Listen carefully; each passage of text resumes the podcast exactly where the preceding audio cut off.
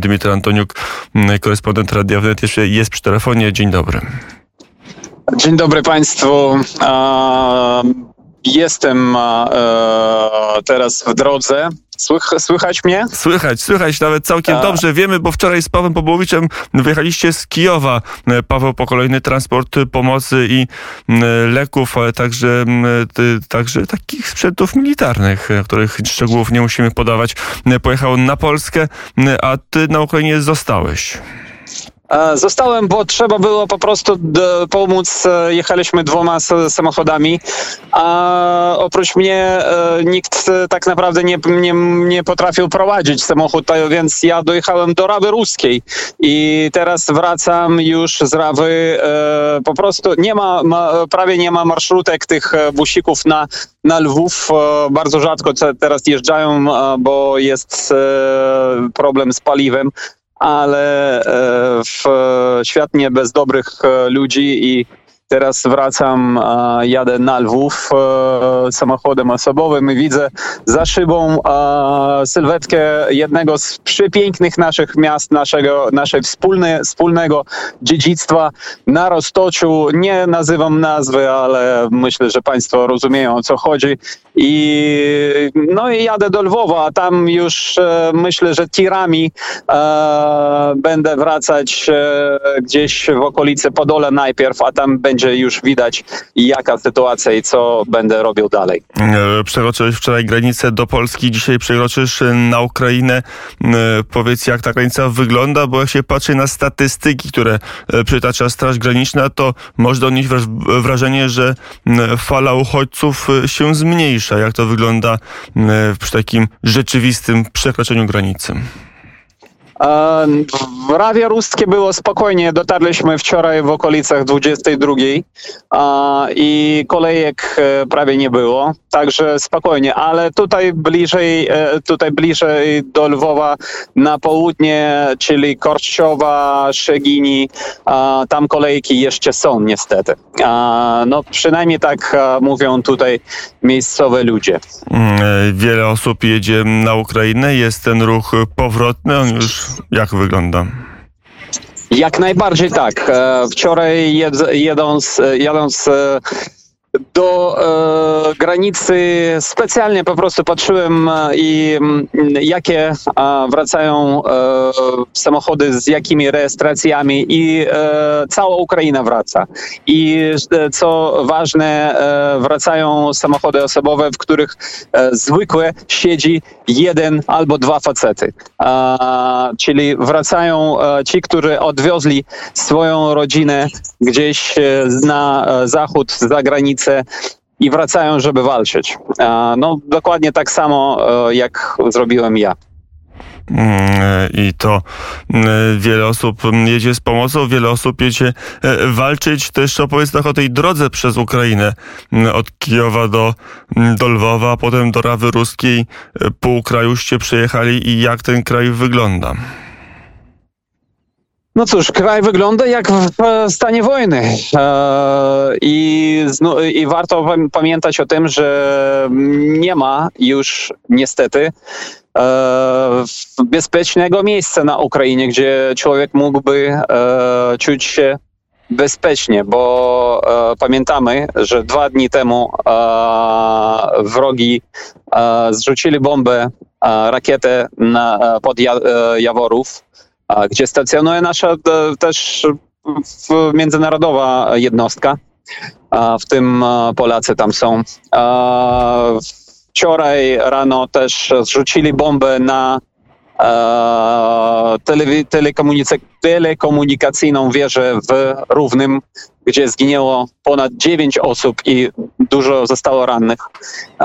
Także w, też słychać syreny alarmu powietrznego w, na Zakarpaciu nawet, w Użgrodzie i moje znajomi też spędzają czas w piwnicach, w schronach, także nie ma już e, na Ukrainie miejsca bezpiecznego. I Ukraina, dlatego cała Ukraina walczy. E, każdy próbuje robić coś, żeby e, przybliżyć nasze zwycięstwo. Mm, żeby to zwycięstwo było jak najbliżej. Chyba wszyscy na Ukrainie w to zwycięstwo wierzą. Mm, No tak, zgod, nawet zgodnie z e, sondażem e, większość Ukraińców wierzą w zwycięstwo Ukrainy. Nie pamiętam już dokładnie liczby, ale coś w okolicach 80%, coś takiego. Mm, A co, czy możesz coś powiedzieć na temat sytuacji militarnej? Wyjeżdżając y, z Kijowa, wiadomo, że Rosjanie powoli, ale jednak próbują odcinać kolejne szlaki od zachodu, starają się okrążać Kijów. Y, Wam udało się wyjechać bez problemów, ale czy uda wam się do, do Kijowa z Pawłem wrócić za te kilka dni? Nam udało się wyjechać bez problemu. I też e, ważne podkreślić to, że tak, oni próbują e, okrążyć e, Kijów ze strony zachodu, ale im to nie udaje się.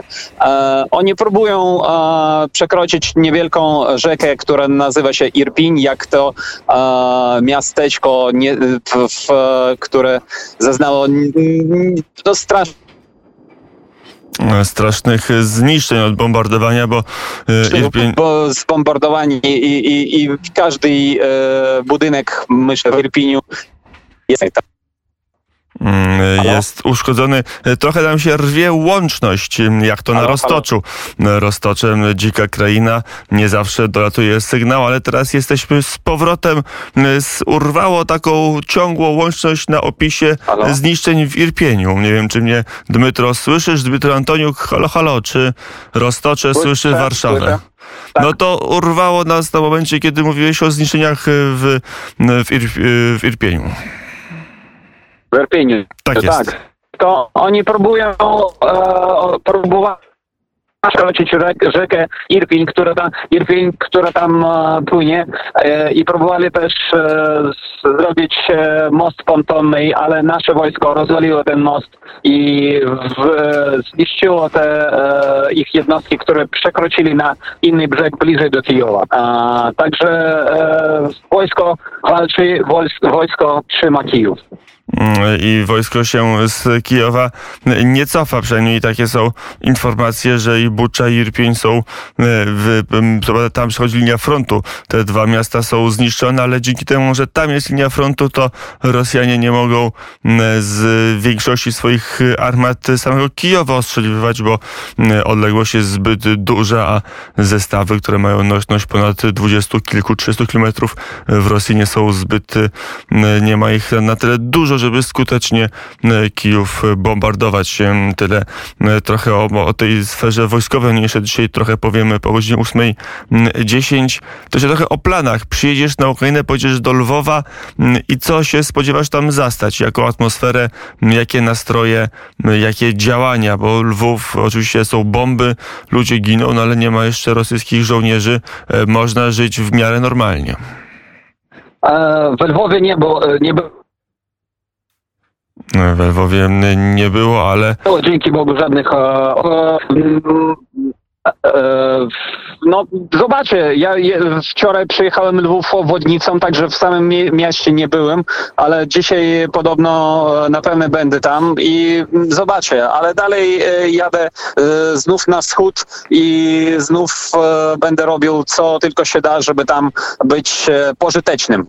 Mm, żeby pomagać na linii e, frontu. Dmytro Antoniuk był gościem poranka wnet. Dziękuję bardzo za rozmowę i do usłyszenia. Dziękuję, miłego dnia. Na zegarach godzina